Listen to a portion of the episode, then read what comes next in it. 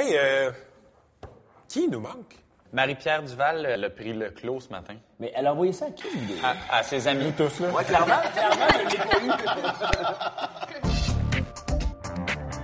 Tu sais, France Castel, c'est vraiment la fille, on y va, on essaye, let's go. Puis ça a amené finalement qu'elle a eu une, vraiment une belle carrière, puis qu'elle fait de tout. Puis elle dit non à rien, puis elle a peur de rien. Elle a une vie de rocker en plus. Elle a une vie de rockstar.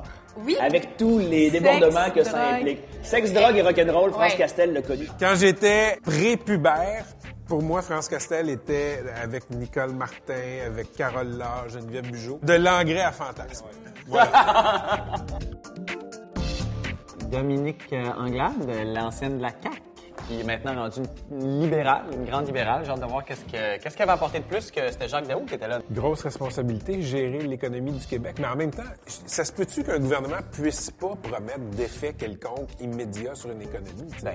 Qu'est-ce qu'on lui demande aujourd'hui? Euh, moi, j'ai envie de l'entendre sur euh, la vente de euh, Rona à l'américaine Lowe's. On reçoit Simon Boulris cette semaine, auteur hyper actif là, qui va du jeunesse à, à l'érotisme à la limite, qui a une hyper belle plume et qui peut se prononcer sur beaucoup de choses, qui a une liberté et qui a un regard super intéressant sur la société. Il est en train de construire quelque chose d'important. Puis je trouve ça le fun qu'on le reçoive à deux ans en or. Moi, ce qui me fascine, c'est que, mettons, quand t'as 5 ou 6 ans, qu'est-ce que tu fais qu'à 5 ans? Tu dis, moi, je vais faire du chat-chat? Tu sais, ils pratiquent dans la vie trois fois par semaine, ces enfants-là. là. Et pour venir à deux hommes en or, ça fait déjà deux à trois semaines qu'ils pratiquent cinq fois par semaine leur numéro. C'est du niveau compétition. Là.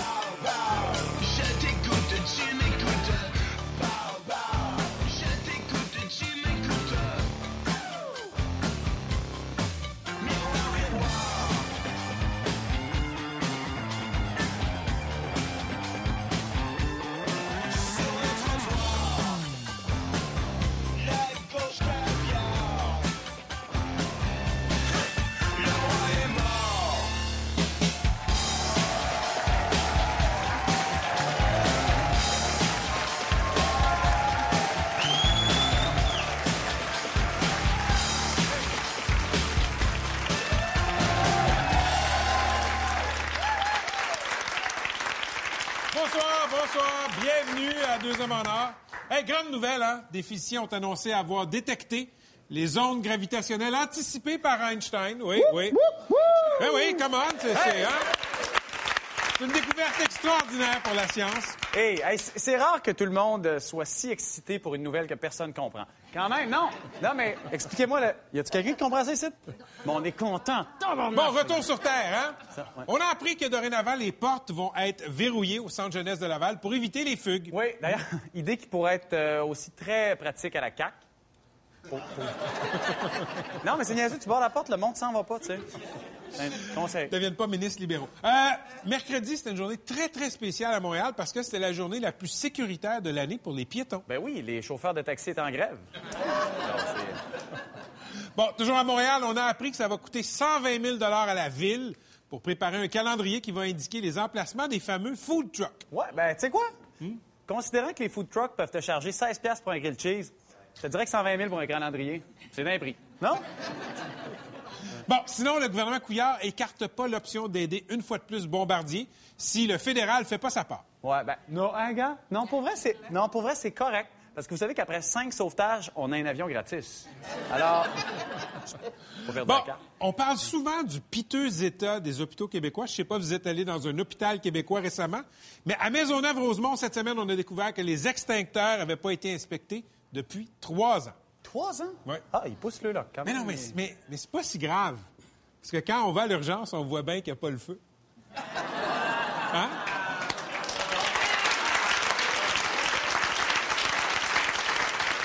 Eh oui! Mais là...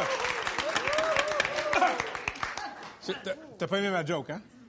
Bon, euh, finalement, selon les estimations, hein, le gouvernement Trudeau pourrait accumuler des déficits, c'était pas si pire que ça, de 90 milliards dans les quatre prochaines années. Ouais, 90 000. Ben, quoi que, euh, si Trudeau charge une pièce par selfie, on est correct.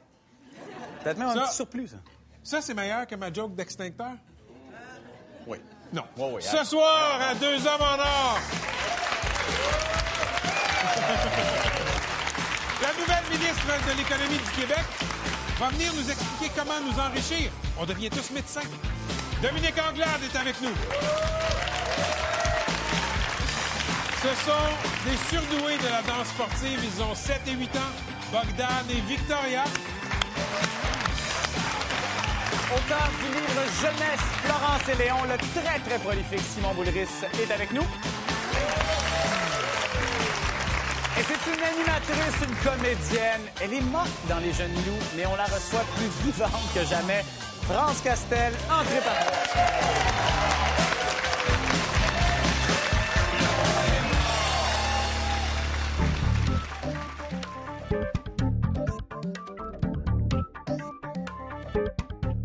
C'est Mme Castel, hein? tu nous disais qu'elle est difficile sur les plateaux puis pas super gérable. Oui, c'est moi. C'est elle, C'est hein? moi. C'est moi. C'est moi, ça, c'est c'est sûr que moi, je fais du trou partout. La vie de ministre, ça change pas le monde, sauf que Sauf que, ben, euh, je viens de Montréal, fait que ce sont des allers-retours entre Montréal et Québec, puis les régions également qu'on doit visiter. Ça fait très intense à l'Assemblée nationale, mais quand on rentre à la maison aussi, c'est très intense avec les enfants. Là, je reviens de la maison, je les ai pas vus pendant trois jours. Je suis rentrée à la maison tantôt, puis ils m'ont chanté une chanson sur la Saint-Valentin pour la maman, tout ça, donc je trouvais ça sympathique comme tout. C'est un niveau d'intensité qui est très grand d'un côté comme de l'autre. c'est la conciliation ministre-famille. Ah, ça, c'est euh, quelque chose. Mais j'ai j'ai pas de recette. hein. On vient de commencer ça, donc on va découvrir dans les, euh, dans les prochaines semaines, comment, prochaines semaines, prochains mois, comment ça va évoluer. Mais c'est euh, c'est vrai que c'est un, c'est un défi, là. C'est un défi. On a appris en fait que c'était la dernière saison aussi des Jeunes Loups. Là. Ça se termine Oui. euh, cette année. Voulez-vous que j'aille chercher mon journal pour vous montrer Oui, la oui, une? oui, oui, vas-y, vas-y. Ok. D'aplomb. Ben oui. C'est pas super avantageux, là, Paula qui est morte. OK, là, maintenant que elle est plus attachée à la série qui ne revient pas, Ouais. je veux la vérité. Quand les comédiens sur le plateau lisaient leurs lignes, est-ce qu'ils riaient entre eux autres? Je t'écoute, tu m'écoutes.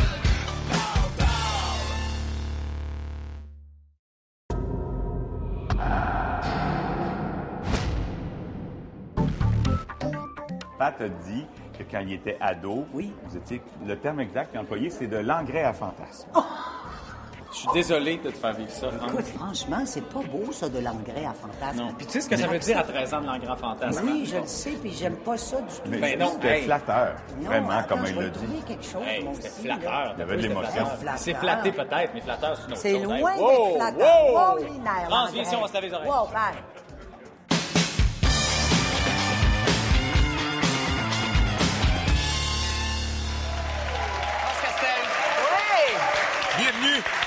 En or. Hey. Un plaisir.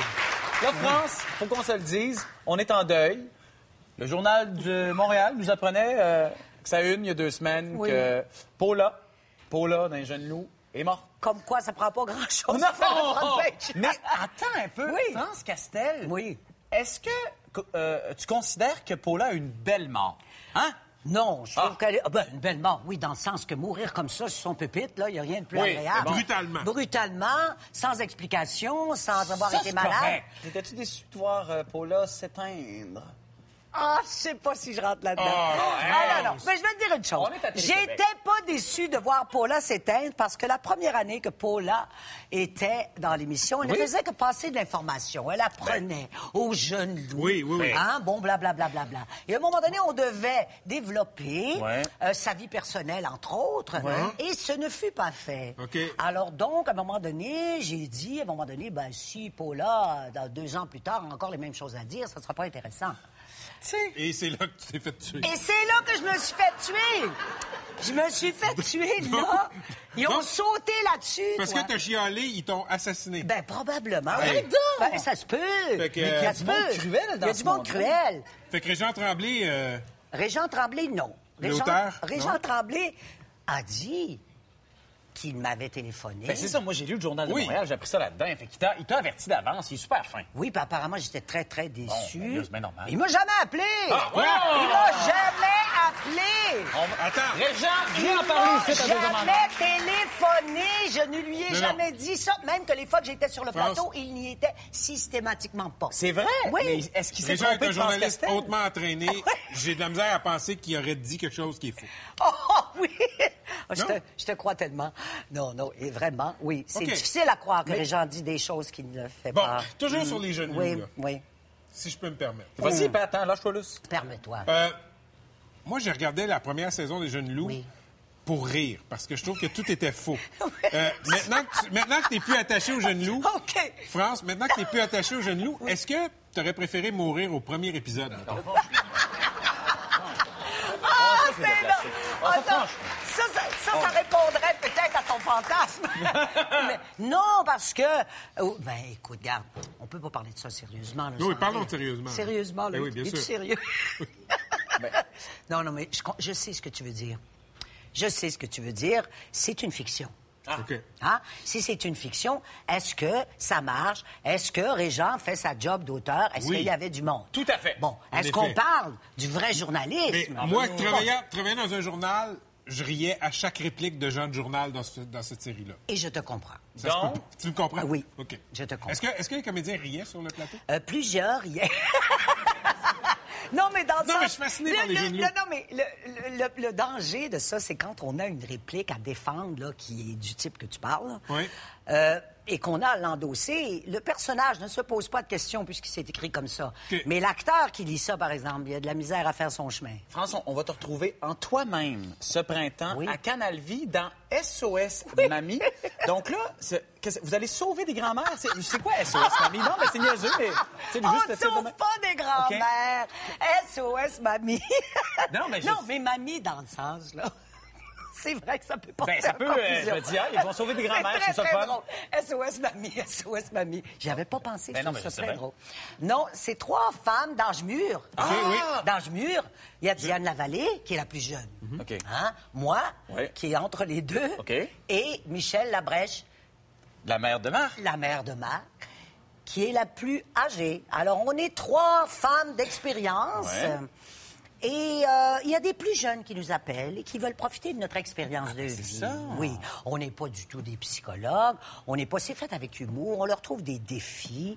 Et le but est sincèrement d'aider, de répondre à des demandes de plus jeunes, Donc qui des- veulent des femmes d'expérience. Ben, c'est ça. Des femmes des d'expérience. femmes d'expérience, mais pas dans le sens que ton œil me le dit, là.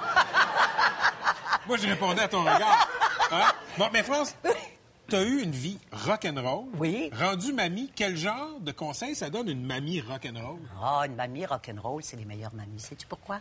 Parce qu'elles sont permissives, compréhensives, elles ont du recul, elles ont de la sagesse, elles pas. ont du pardon, elles n'ont pas de tabou et elles regardent avec amour la vie et tous les enfants et tous les plus jeunes qui veulent passer au travers. Et ça, ça veut même pas donner de conseils, ça fait juste dire, ah ouais, t'es capable, voici. Et ça, c'est formidable. L'avantage d'être une mamie rock'n'roll, c'est ça. Mais ayant eu une vie rock'n'roll bien remplie, y a-tu des zones de conseils où tu sens qu'il y a peut-être des tabous, disons? Des zones de tabou, oui. Il y a des choses qui se disent. Moi, personnellement, France, Ouais, France. n'aurait pas de zone de tabou. Ah! Non, non. Moi, je pense que tout se dit, tout se- s'écoute, Ouais. tout s'entend, et tout peut être un sujet de, de curiosité, de discussion, de, de, de, de ch- d'un autre chemin pour évoluer. Mais euh, je pense qu'il faut savoir ce qu'est-ce qu'on fait. On est en onde, il y a des choses. Euh, moi, personnellement, je me censure. Comme sur quoi? Comme sur euh, pas grand-chose. à date, ça va dépendre des cas. Ça va dépendre mais, des mais, mais ça va dépendre des cas. Mais je- non, je me censure à peu près à chaque fois. Parce que dans le fond, euh, j'aimerais tout le temps aller plus loin dans, dans, dans quelque chose dans chaque sujet. Est-ce que c'est la bonne place? Non. Et c'est parfait comme ça.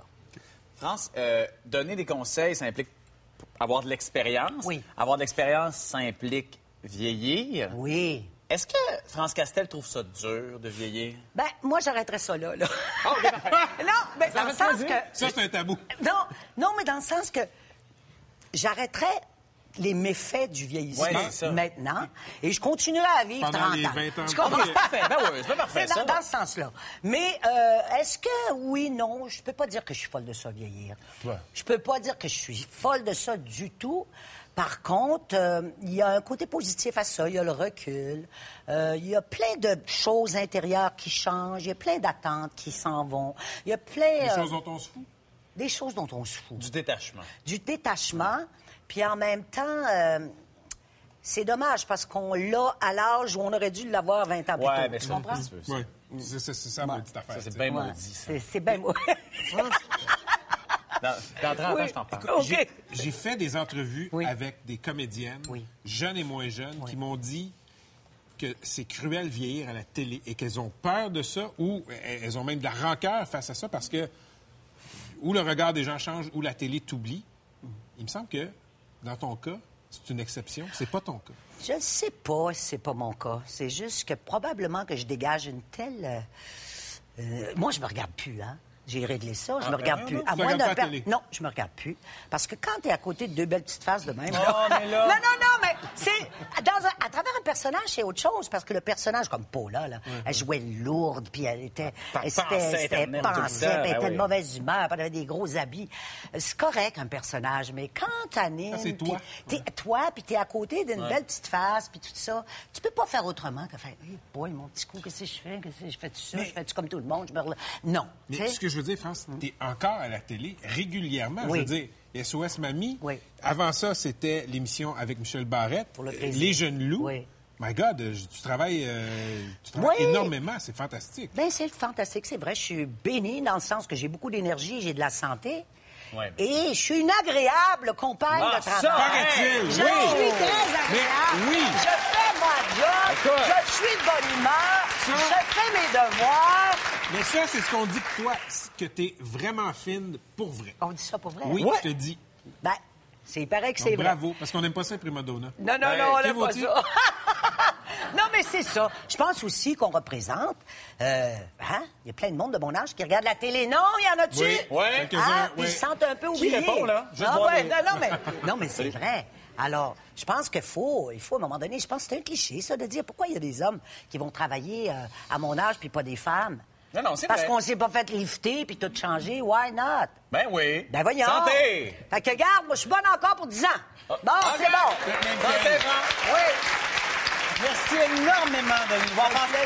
On t'écoute à Canal Vie dès le 21 mars Oui. avec SOS Mamie. Une belle émission, Mais- tournée avec un talent et vraiment un déploiement grandiose. Allez voir, on a des Mais drones. si j'ai des questions, je vais t'en poser. là. Écoute, tu peux vraiment nous appeler. On est là pour aider. C'est niaiseux, j'en OK. ai plein. Merci beaucoup, France Castel.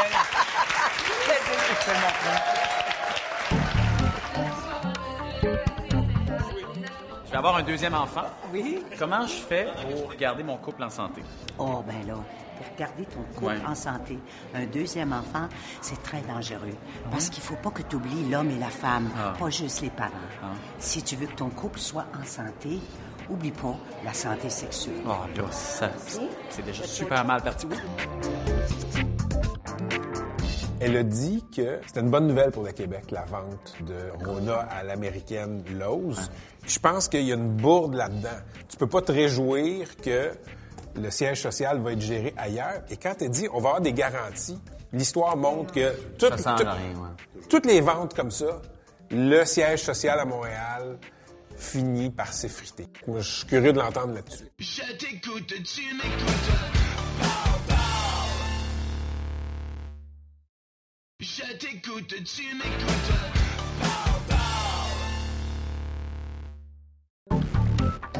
On dit que vous êtes polyglotte. Ouais. Vous parlez combien de langues? Quelle langue parlez-vous? Ben, mes parents étaient d'origine haïtienne, alors créole évidemment, euh, français, euh, anglais. euh, j'ai épousé un allemand, donc allemand je l'ai appris. Espagnol il est vraiment rouillé, mais espagnol euh, c'est une langue que j'ai également apprise. Ma grand-mère était d'origine euh, dominicaine et espagnole, donc euh, voilà. Et, et la langue de bois? La langue, ben justement, ça, et justement, en, en- en politique, on accuse tout le monde de faire de la langue de bois, mais je pourrais vous en parler plus longtemps à un moment donné, mais euh, en, en général, j'aime vraiment dire ce que je pense. Je t'écoute, tu m'écoutes.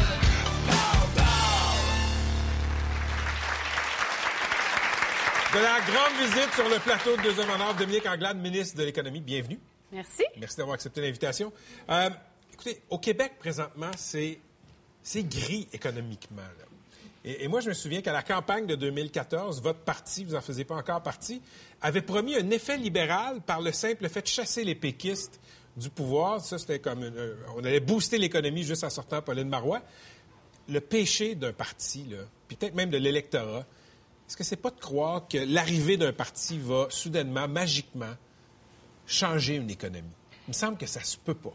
L'arrivée d'un parti peut créer un effet mobilisateur, peut créer un effet euh, où les gens se sentent plus motivés, mais tu ne peux pas transformer l'économie euh, en, en dedans de deux mois. Puis transformer une économie, ça prend du temps, puis il faut réfléchir sur le long terme à ce dans quoi on veut investir. Donc c'est sûr que ça prend un certain temps. Là. Ça ne se fait pas du jour au lendemain, c'est certain. Mais ça, ça fait un beau slogan. Qu'importe le parti, là, je vous le dis, le PQ nous a promis la même chose quand, quand les, quand les libéraux étaient au pouvoir, mais il y a quelque chose de, quelque chose de faux là-dedans. Je veux dire, il y a quelque chose qui nie la complexité d'une économie, dans le fond. Bien, y a- effectivement, quelque part, on veut des messages plus courts, on veut des messages plus simples, on veut des messages euh, porteurs, on veut des messages qui choquent aussi. Donc, quelque part, il faut aussi s'ajuster un peu à toute la, la- la- la rapidité de notre système. Maintenant, on veut beaucoup de choses. hein, les- on voit ça avec Twitter, c'est- à coup euh, de 140 caractères surtout. C'est rapide, ça part rapidement. Donc, évidemment, ça prend... euh, je pense que la politique s'adapte aussi à, à l'ère dans laquelle on est. Vous avez dû vous adapter rapidement quand vous avez été assermenté comme ministre parce que tout de suite, euh, il y a eu- on a annoncé la vente d'un fleuron Ouais. du Québec Inc., Rona, Ouais. qui a été vendu à l'américaine euh, Lowe's. Et là, à ce moment-là, dans cette petite période-là là, de 48 heures, vous avez fait deux déclarations un peu contradictoires. Vous avez commencé par dire on pense que dans l'ensemble, c'est une bonne nouvelle. Et après ça, le lendemain, vous avez fini par dire écoutez, on ne peut pas se réjouir de la perte d'un siège social. Aujourd'hui, là, plusieurs jours plus tard, c'est une bonne nouvelle ou une mauvaise nouvelle pour le Québec, la vente de Rona? On peut pas, puis c'est ça que j'ai dit à plusieurs reprises, on peut pas se réjouir. Il y a personne, je pense qu'il n'y a pas un Québécois. Non, mais au début, Non, vous dites que c'est Non, non, non, mais non, attends, attendez. On va revenir là-dessus. Après ça, on va parler de la langue Parfait. de bois. Hein, parce qu'on accuse souvent ah, les politiciens de faire de la langue de. Oui. bois, mais on va en parler. Parce que moi, je- alors j'arrive, c'est ma première journée. Je rentre à l'Assemblée nationale, c'est la première journée où j'ai mes, j'ai mes nouvelles fonctions. Puis, évidemment, arrive Rona. Et euh, je parle de la transaction et je dis, bon, alors évidemment, il n'y a personne qui peut, se, qui peut se réjouir de ça. Cela dit, on voici les garanties que l'on a sur Mm. cette transaction-là. Et il se pourrait que, il se pourrait que ce soit bénéfique dans la mesure où il y a des fournisseurs qui puissent profiter d'une certaine expansion. Puis j'essaie d'expliquer ça. Oui. Et là, c'est parti. La ministre a dit que c'était bénéfique. La ministre a dit que c'était en fait une bonne nouvelle. Il y en a qui disent que la ministre se réjouisse. Puis là, c'est parti. Je dis, mais attends, c'est c'est pas ça que je voulais dire. Puis là, tu reviens en arrière. Puis là, j'ai dit, bon, ça, c'est ma première, c'est ma première journée. Puis là, je me suis rendu compte, honnêtement, je me suis dit, parfois, on accuse les politiciens de faire de la langue de bois. Puis j'ai dit, c'est sûr que je vais être plus prudente après. Mais j'ai pas envie non plus de changer. J'ai envie de pouvoir dire ce que je pense puis de l'expliquer. Mais d'un autre côté, il faut que je m'ajuste au rythme rapide des choses puis comment partent les nouvelles également. Donc, c'est un équilibre, tout ça. Vous avez dit que vous alliez demander des garanties de Lowe's, Oui. cette compagnie américaine Oui. qui a finalement réussi à acheter Rona. Oui. La question que je me pose, c'est qu'est-ce qui nous garantit que Lowe's va respecter ses garanties? Parce qu'il me semble qu'une fois la transaction faite, ils peuvent s'en foutre complètement. C'est une très bonne question. Je me suis assise avec le président euh, de Lowe's euh, lundi de cette semaine, et, euh, qui est un Québécois par ailleurs. Puis je lui ai dit, bon, là, les garanties... Président de Lowe's Canada. Oui, le président de Lowe's Canada qui revient s'établir au Québec, à Boucherville, qui, qui, qui revient donc euh, ici. Et je lui ai dit, ça nous prend des garanties que, vous, avez, vous allez rencontrer le siège social, euh, les emplois qui vont rester. Donc, il faut, il faut vraiment que... Moi, je m'attends à ce que ces garanties-là soient respectées. Et euh, je, vais- je vais tout faire pour que ça fonctionne, parce que la transaction est acceptée. On va faire en sorte qu'on va accompagner nos fournisseurs là-dedans. On va accompagner les... euh, euh, toutes, les, toutes les personnes impliquées dans la chaîne d'approvisionnement. Mais- Mais, puis là, il faut le suivre. Il faut, faut Mais, le mais suivre. Faut dans, pas le être naïf réel, non plus. hein. mais dans le réel, le gouvernement du Québec n'a aucun moyen de faire respecter ces garanties-là. Mais dans le réel, Dans deux là, ans, mettons. Là. ils vont, à un moment donné, s'ils s'engagent, ils s'engagent. Et à un moment donné, s'ils décident de... Je, je pense que quand tu as des garanties, est-ce qu'il y a un recours que l'on pourrait utiliser? Ça, c'est c'est une bonne question. C'est une bonne question. Vous n'aviez pas encore été euh, nommé ministre, mais vous avez accordé une entrevue à Bernard euh, de Rome pour son documentaire euh, qui s'appelait Crise d'identité. Ça a été diffusé l'automne dernier à Télé-Québec. Et vous étiez, écoutez, zéro langue de bois. Vous avez dit des choses très intéressantes, notamment sur l'anglais. OK? Vous avez dit l'anglais n'est plus la langue du colonisateur. C'est un vecteur d'ouverture sur le monde. On est trop en mode protection, pas assez en mode conquête. Alors, je vous demande, vous êtes ministre de l'Économie, qu'est-ce qu'il faudrait changer dans nos lois linguistiques pour aider l'économie du Québec? Je suis pas sûre qu'il faille changer quelque chose dans nos lois loin du linguistique pour aider l'économie du Québec. Dans ce que je disais là-dedans sur, euh, sur la conquête, c'est que souvent on parle, de- on dit on est 8 millions de Québécois, on est 8 millions de francophones, et euh, Et on parle pas. on est- en fait, on est des centaines de millions de personnes qui parlent français à l'international.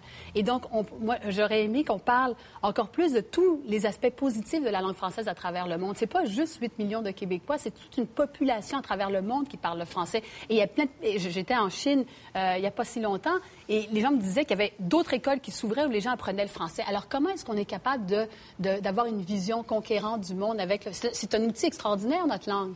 Mais y a-t-il un recul du français dans le monde des affaires? Ce que je veux dire, il y a des exemples. Il y a beaucoup de gens qui se plaignent de devoir maintenant travailler en anglais à Montréal parce qu'ils font partie d'une division euh, Ouais, nord-américaine. Agropur. Agropur, qui est une compagnie de. Grande B. Agropur, un VP qui ne parle qu'anglais. À Grande B s'adresse aux employés en anglais. C'est-tu normal, ça? Non, je pense pas que ce soit normal. Puis je pense qu'il faut, il faut que, il faut que les- il y, a- des- il y a des mécanismes que l'on a, puis qu'on puisse régler ce genre de, ce genre de situation-là. C'est pas normal. Euh, J'ai pas les statistiques exactes, mais je, cro- je crois que c'est de notre devoir et de notre responsabilité de nous assurer que les gens apprennent apprennent le français et l'apprennent bien le Ou qu'on français. nomme des gens qui puissent parler français. Ou qu'on nomme des gens qui puissent parler français également. Ou également avec, on a beaucoup d'immigrants qui viennent. hein. Moi, je suis fille d'immigrants, on a beaucoup d'immigrants. L'outil par excellence pour intégrer, c'est l'éducation, puis c'est là, c'est l'école, c'est notre l'école publique. Alors, on pourra en parler également de l'école de l'école publique. Je suis sûre que vous avez des, des idées là-dessus. J'ai beaucoup écrit là-dessus. Ah? OK. Vous faites partie d'un cabinet qui n'est pas paritaire, c'est-à-dire qu'il n'y a pas autant de ministres femmes que de ministres hommes. Est-ce qu'on est dû pour une loi qui imposerait ça au Conseil des Et ministres? ça, c'est une bonne question parce que c'est des débats qui sont euh, euh, les, les quotas ou pas de, ou pas de quotas. Oui ou moi, je pense qu'il y, y a de grands. euh, je pense qu'il y a quelque chose de positif à, à regarder, euh, à regarder les quotas. Et je sais qu'en disant ça, c'est pas quelque- c'est pas une décision. Je, pa- je parle en mon nom, évidemment, Mhm, on- évidemment, euh, en, oui. dans- en mon nom, mais c'est sûr que la, la question se pose. Ce qui est important pour moi dans un, dans un environnement, c'est qu'il y ait une masse critique de femmes. Et la masse critique, souvent, on la définit comme étant un tiers.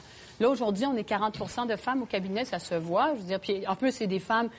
Euh, L'autre personne qui est en économie dans le cabinet, c'est Mme Thériault, qui est donc une femme à l'économie. On a Sébastien Prou, un homme qui est à la famille. C'est une bonne, un, bon équilibre.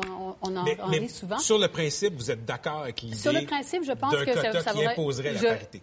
Moi, je pense qu'on doit réfléchir à ça. Je pense qu'il y a une réflexion à faire là-dessus, sur des quotas. Je le crois. Mais je sais pertinemment, je sais pertinemment en disant ça, que c'est pas la majorité des personnes, ni euh, dans le caucus, ni dans la population, qui vont être d'accord avec ça. Mais je suis prête à avoir l'échange, puis je suis prête à avoir le débat là-dessus. à terme, vous, autour de la table, vous diriez oui. Je pense que je dirais, je pense que je serai en faveur de ça, oui. Ouais, je pense que je serai en faveur de ça. Dominique Anglade, je vais vous laisser aller essayer de créer des richesses. Merci d'être venu nous voir.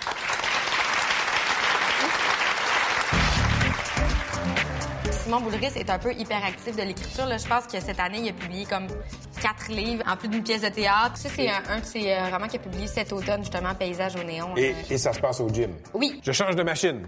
Je fais ma première série de press. Mes jambes forcent, poussent et hurlent contre les plaques de fonte. Au terme de ma 16e poussée, je me cale dans mon siège et reprends mon souffle en rouvrant mon recueil de poésie. Ça arrive pas dans la vraie vie, ça, du monde qui lise des recueils de poésie au gym. Ben lui, Ben lui, oui. Je t'écoute, tu m'écoutes. Je t'écoute, tu m'écoutes.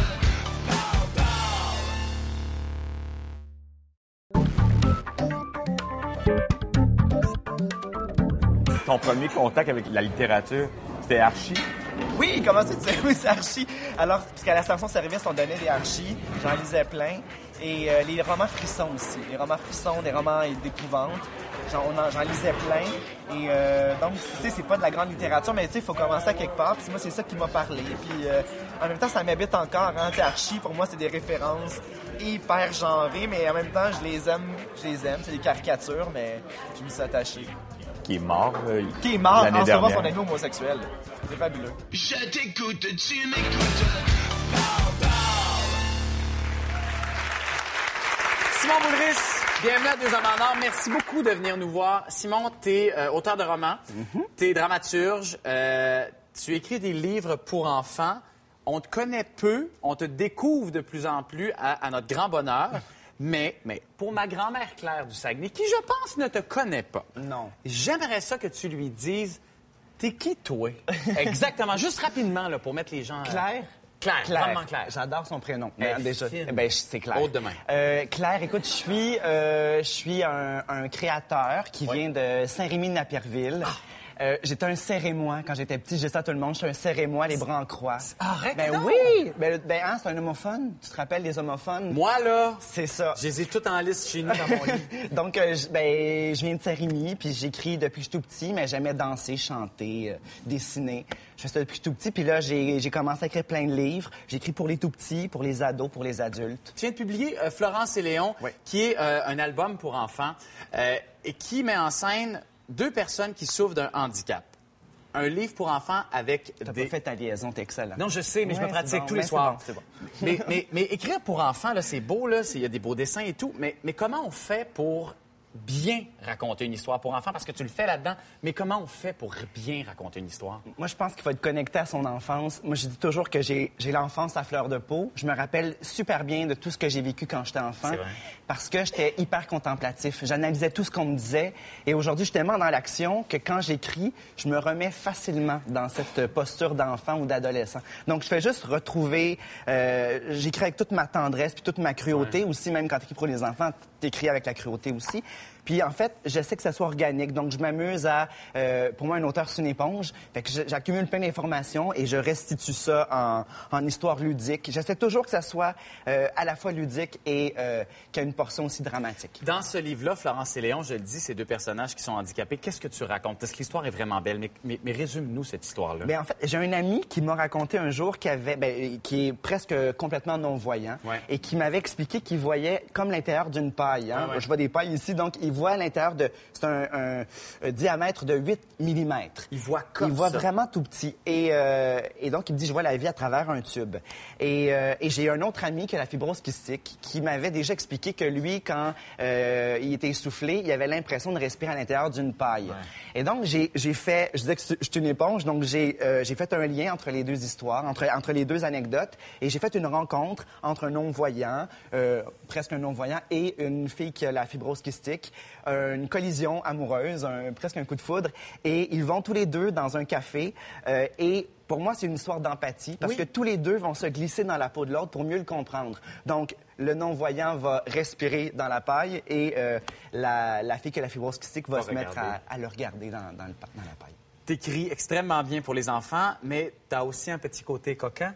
Et t'as écrit petit- un- dans Travaux manuels, qui est un livre de recueil de Stéphane Dompierre, qui, euh, qui a publié aussi Nu juste avant. Oui, l'an passé. Et dans ça, t'as une nouvelle, Oui.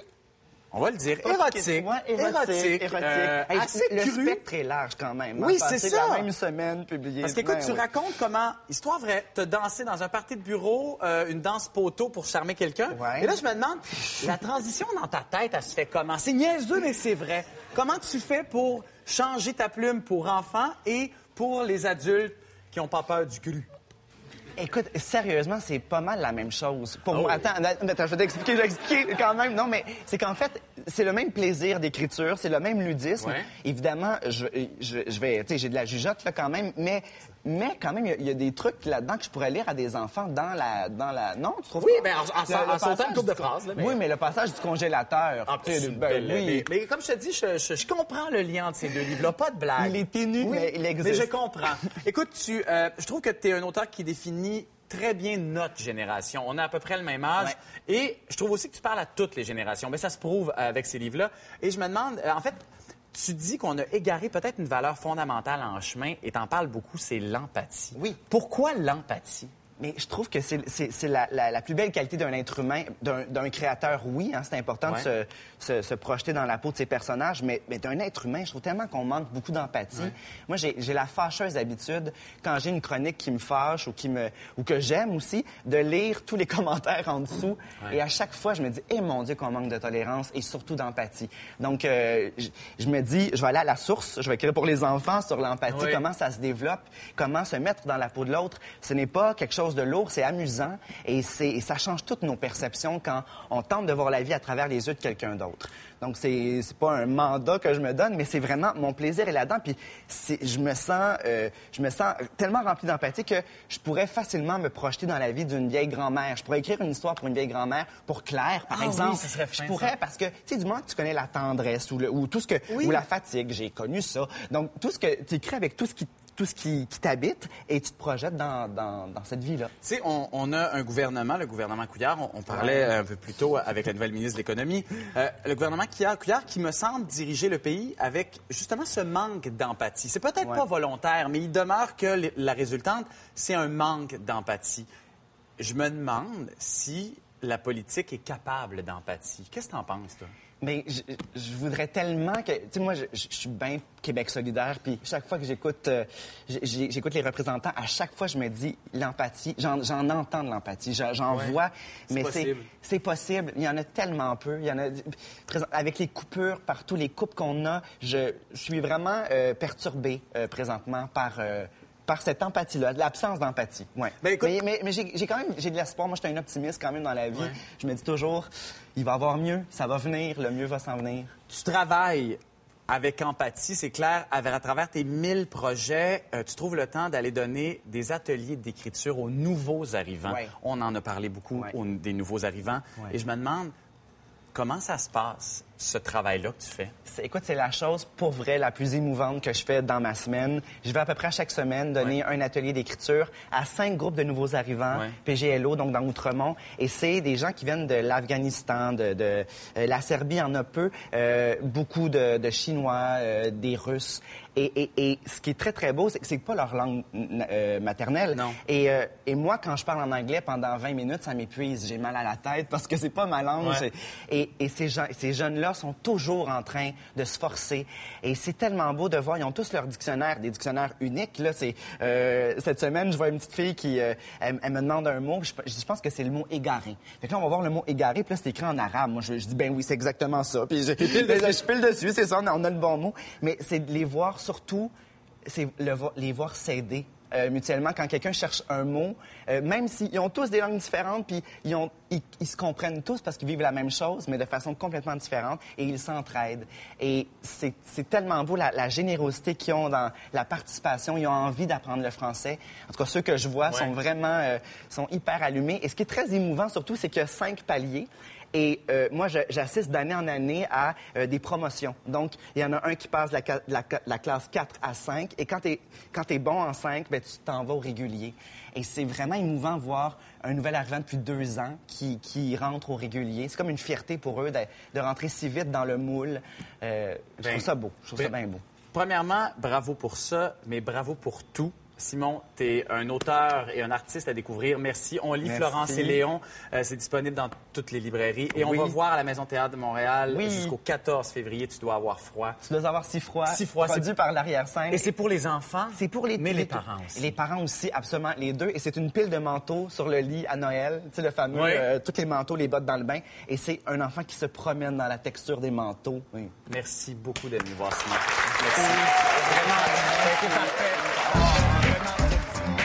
En Chérie, viens voir ça. On reçoit deux jeunes danseurs qui vont nous faire une démonstration de cha-cha, de jive aussi. Ils ont 7 et 8 ans. Ils dansent Ça fait 7 et 8 ans. 7 Ils dansent et 8 ans. ensemble depuis un an et demi. La danse sportive là, au Québec, là, c'est quand même grand public. Il y a le championnat du Québec à la fin du mois. Euh, et euh, ces enfants-là, dans le fond, vont participer. Oh my God! C'est vraiment drôle. Est-ce qu'ils ont déjà fait des plateaux de télé? C'est leur premier plateau de télé. Ben, JP va les mettre à l'aise, puis Pat va leur faire peur, comme d'habitude.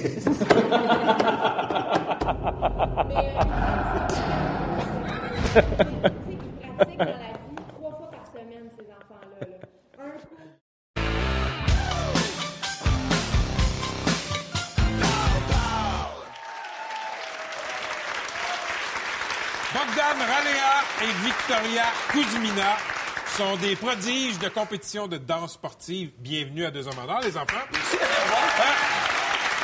Victoria, c'est quoi le type de danse que tu fais avec Bogdan? Mais nous, on danse cha-cha-cha, jive, rumba, mais on commence à faire euh, samba. Par la samba? OK. Ouais, on commence. OK, vous commencez à en faire. Ouais. OK. Puis c'est quoi ta... C'est quoi votre style préféré, disons? Mais nous, euh, jive. Le Le jive. jive. Là, je commence à connaître ça un peu, la danse. là. tranquillement, dans ma carrière, j'apprends c'est quoi le jive? C'est les petits sauts. Mais est-ce que c'est la même danse préférée pour Bogdan? Euh, nous, c'est pas. ex- euh, moi, c'est Samba. Ah, La samba. Est-ce que vous chicanez souvent? Non. OK, OK. Là, ça fait combien de temps que vous dansez ensemble? Euh, trois ans. Trois ans? Oui. Wow! Mais vous étiez tout petit quand vous avez commencé. Euh, moi, j'avais euh, cinq ans, je crois. Cinq ans, ouais. Puis toi, 4 ans, Victoria. Je sais pas. je C'est tellement pas important. Vous avez gagné des compétitions ensemble. Oui. Donc là, vous êtes un, vous êtes un match parfait. Combien vous avez gagné de compétitions? J'en ai aucune idée. Ah, mon Dieu, on est rendu tellement loin. nous- nous- non, mais je veux dire, ah, vous ah, êtes bon. Qu'est-ce que vous voulez? Moi, mes espions m'ont dit. Mes, mes espions m'ont dit 18 compétitions gagnées. 18? Oui, oui. Bravo. Qu'est-ce que, qu'est-ce que vous trouvez de plus difficile dans la danse sportive? Victoria, qu'est-ce qui est difficile? Mais c'est s'attendre parce que euh, si un commence, mais l'autre, c'est pas quand, euh, Quand commencer. Oh, ça va être un petit peu. Vous allez être déstabilisé. Est-ce que c'est la même difficulté pour toi? Qu'est-ce que tu trouves difficile, toi, dans la danse sportive? Ah, nous, c'est quand on a pratiqué pour euh, venir ici. Ah, ben là, je sais bien. Mais, attends, donc, venir à deux hommes en or, c'est plus difficile que vos compétitions. Ouais. Ah, ouais? OK, mais qu'est-ce que vous aimez le plus dans la danse? Moi, j'aime que on drive parce que on saute. C'est comme que on danse pas, on joue. C'est un jeu. Bogdan, est-ce que, est-ce que tu te vois danser avec quelqu'un d'autre que Victoria? Ah non, jamais. Non? Jamais Est-ce que. Ah, ah, mais, OK.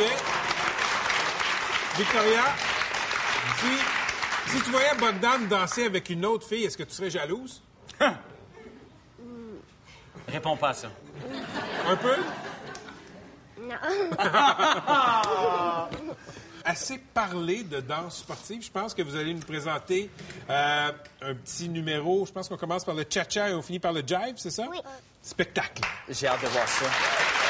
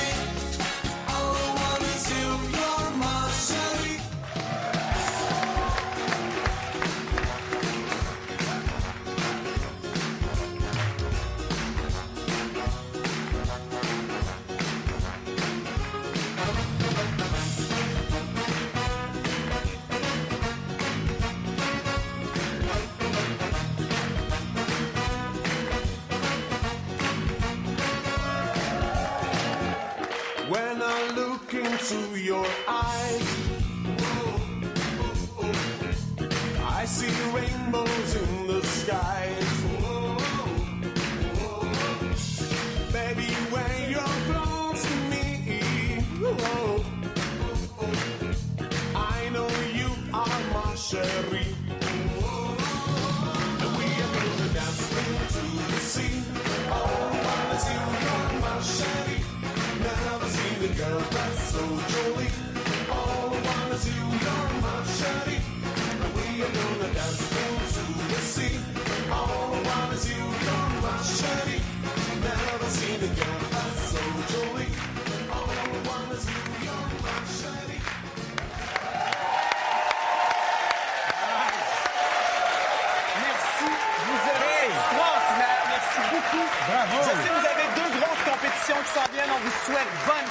Vous allez être les meilleurs. Merci d'être venus me voir. Merci beaucoup. Nous, c'est terminé cette semaine. On se voit la semaine prochaine. On reçoit Marc-André Grondin. Bye tout le monde. Vous êtes...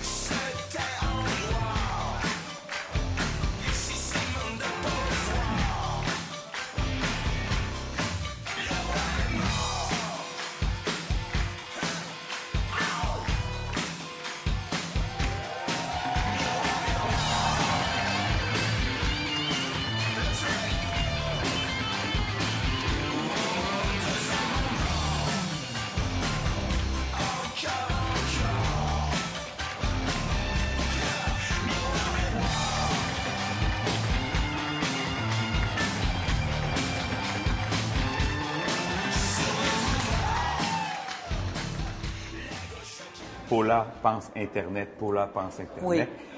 Vous, France Castel, est-ce qu'on pense Internet? Internet, par la force des choses, je suis de mon temps, c'est sûr que, que je suis connecté, je connais, mais je veux dire, pas sur Lâchez-le. Internet. Arrêtez. Viens, France, viens t'en- Oui, là, mais là, il, me calme. oui.